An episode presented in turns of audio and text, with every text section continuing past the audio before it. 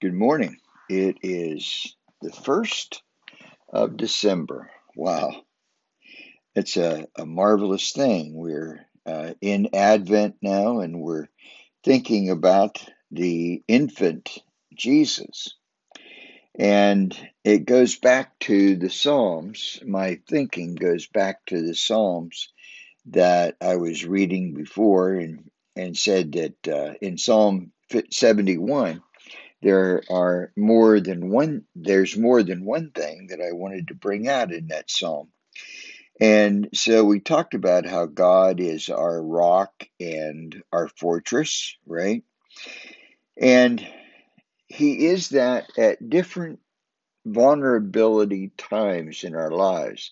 One of the vulnerability times is when enemies or those who do not like us, or those who do not love us, or uh, those who do not understand us, or whatever it is, when when they are against us, uh, sometimes that's a tough uh, place to be, and it's a very vulnerable place to be. But God is our refuge, our rock, our fortress during that time. Well, there's also another, well, there's two other times, but only one that I'm going to speak about this morning. And that is the time of our birth or the time of our uh, infancy. Even in the womb, the scripture talks about uh, God forming us and forming all of our parts. And even knowing our thoughts from that time, knowing what we would make, what we would become. Uh, he knows those things, and it says that He has even determined our days before there is one of them. But in Psalm 71, the psalmist says, For you have been my hope, sovereign God, my confidence since my youth. That's verse 5. And verse 6 of 71 says, From birth, from birth, I have relied on you. You brought me forth from my mother's womb. I will ever praise you. And so at this admittedly vulnerable time in our lives when we are really incapable of caring for ourselves, incapable of even feeding ourselves, incapable of performing uh, the minutest of survival uh, behaviors outside of uh, whimpering and crying and cooing and and uh, doing all those bonding behaviors that little babies do. You know, when we are at our most vulnerable in our infancy, God is there. Uh, from birth, I have relied on you. Now, I doubt that the infant himself or herself knows uh, to rely upon God but they rely upon God, if you think about it, in the sense that they have a mother and a father. And they are binding, I should say, not binding, but bonding with their mom and their dads. They are with these two adults or one adult, whatever the case might be, but they are totally dependent upon that adult. Now, I don't know about you. I have an idea about you, but I, I can only know of myself uh, as as holding my infant son or infant daughter I was struck with this overwhelming responsibility that I had.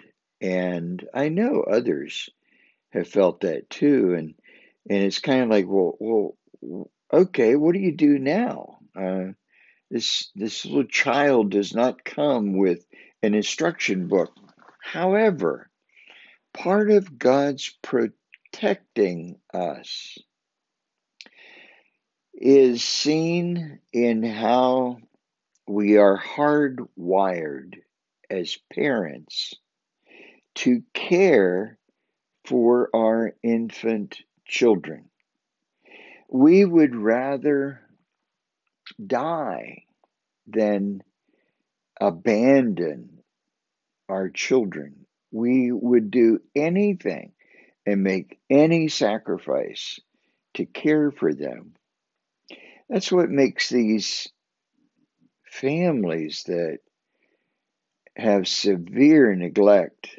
That's what so it makes this so awful. And God surely requires that kind of behavior requires as far as as uh, holding people accountable for that kind of behavior towards their children. And as most social scientists would let us know, that behavior is multi generational, coming down from mother and dad, from grandfather and grandmother, aunts and uncles, you name it. It comes down, it flows downhill. And what really happens is that these people actually deny their hard wiring to care for these helpless children. So these children rely upon God, but that reliance upon God is seen in the flesh and blood, uh, hands and arms and warmth and care of the parent. Okay, so uh, don't despair. Please don't despair because you're not going to do parenting perfectly. No one does that. And I know sometimes, you know, I've even heard much older senior citizens than myself look back on their parenting skills and go, "Oh man, I wish I hadn't done that or I wish I had done this." Now, it's it's not a, it's not a time to second guess yourself. And I've I've spoken to those those folks and I've said, "Did you love this child?" And, and the answer invariably is yes. Of course, I I love this child. What kind of a parent do you think I'm? I said, no, it doesn't matter what kind of a parent I think you were. It matters what kind of a parent you perceive of yourself as you're beating yourself up now. But the the truth is there is love. And and when love is present, then our actions are going to be by and large love towards the object of our love, towards that little baby. And yes, we will make mistakes. Yes, we will be dumb and stupid sometimes. But children are unbelievably resilient, and that is built into them too. They are unbelievably resilient when they have love, when they experience love. So, mainly, let's pray that children today experience love. Uh, love with skin, love that is warm, love that nourishes, love that takes care of. And so the psalmist says, From birth I have relied on you. Now, even in our most vulnerable state, God provides for our safety. He is the one ultimately that has put within the parent or the grandparent or the aunt or the uncle or the older sister, he's put within this parent the ability to know and experience love and to be able to pass that on to their children. One time, not as an infant, but uh, as a uh, child of around eight, six, seven, eight, somewhere in there. I was riding my bicycle, and my mom was at work, and my dad was at work, and I was off school, and I was riding my bicycle. I wasn't paying attention to where I was going, which is not uncommon for uh, little uh, Doogie Shoaf. And uh, I passed over a ramp and and fell uh, over this ramp, over the side of the ramp, and I I hit my my uh, mouth hard on the uh, on the pole at the bottom of this ramp. It's kind of hard to describe. Now it's been many years ago, but I remember being really wounded, and a few of the teenagers that were around got me back to my house, and nobody was home. But when my mother came home and she saw me, she was uh, she was really really worried and upset and she took care of me. And she put cold compresses on my mouth. She examined whether it was necessary for me to go to the doctor and determined that I could best be treated at home. And I just remember some real tender loving care at that time. Later, my mother told me, she said, You know, Doug, I, I still think I was wrong. I should have taken you to the doctor. I really should have. Uh, what kind of a mother was I at that time? And I said, Mom, you were a wonderful mother. You took care of me. You made sure that I was healing. You made sure that I was loved. You made sure that I was held and there was a safe place. What more could you have done? What more could you, what more could the doctors have done? They would simply have done what you did and sent me home. And uh, it eased my mother.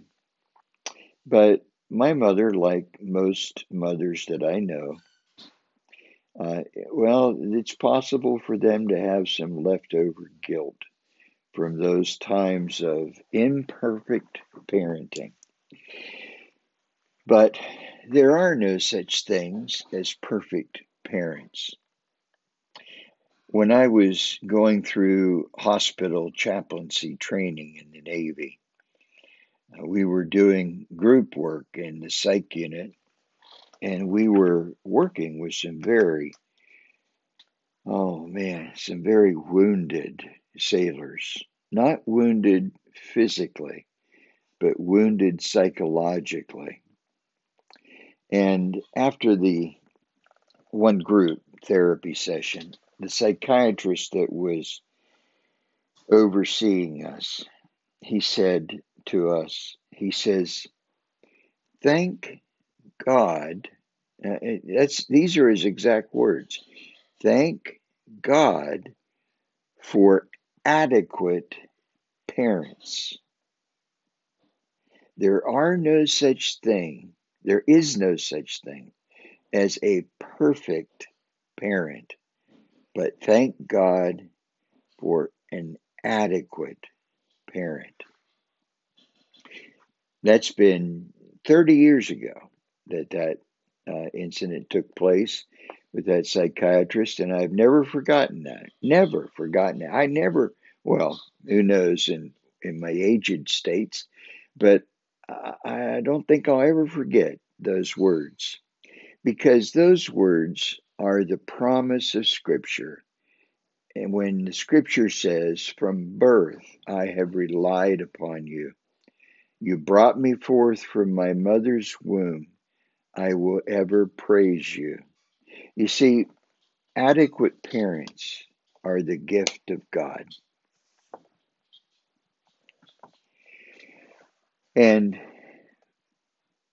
we learn love at a very early age. We learn safety at a very early age. We learn character at a very early age. We learn that God takes care of us because of parental care.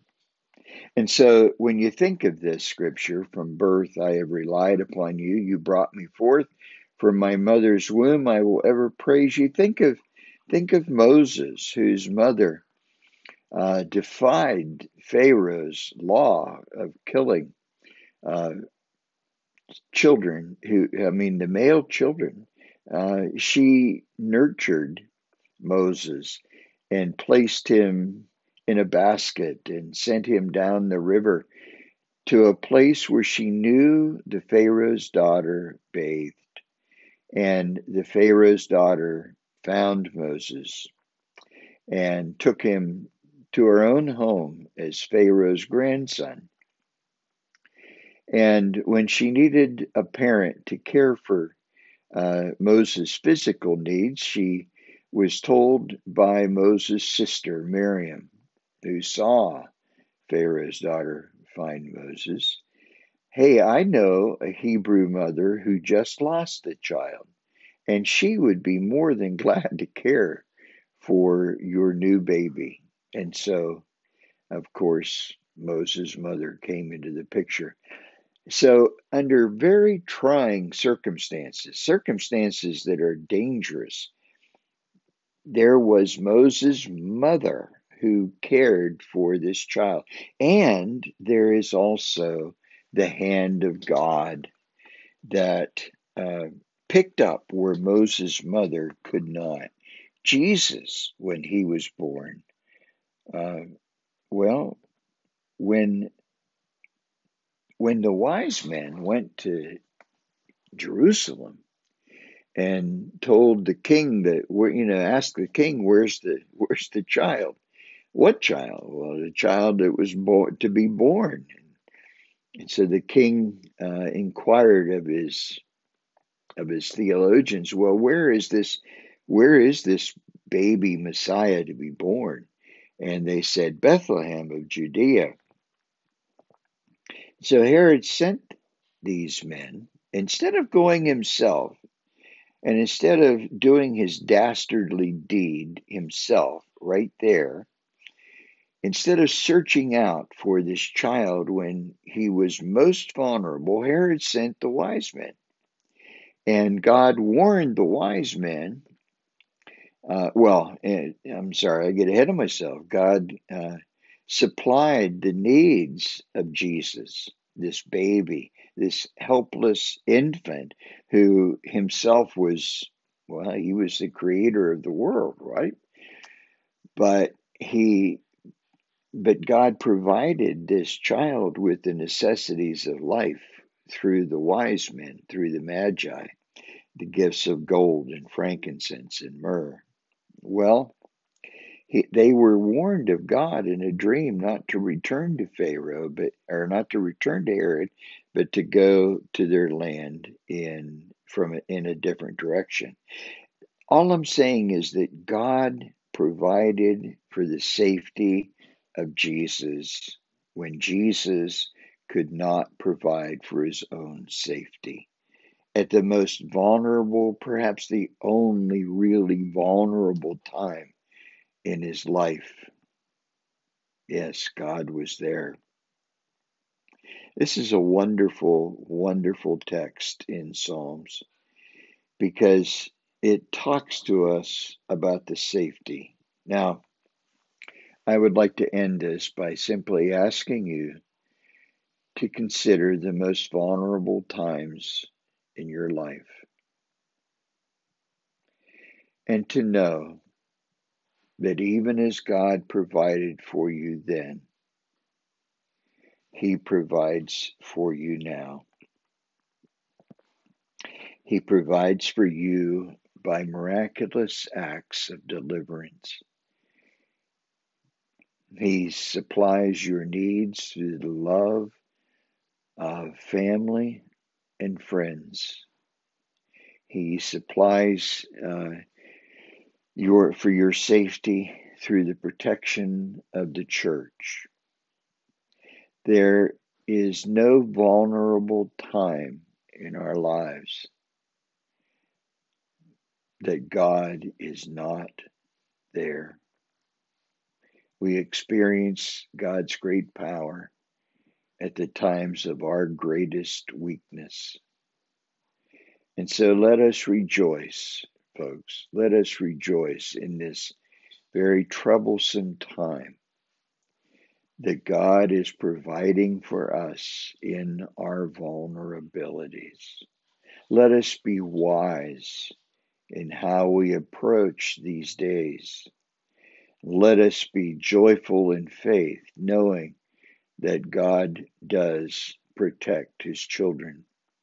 Not, you know, not that none of us will get sick. I, I don't think that's that's the case. But I do believe that whether well or sick, we are in a vulnerable state, and God provides the strength and the care in that state. May God bless you and keep you make his face to shine upon you and be gracious to you.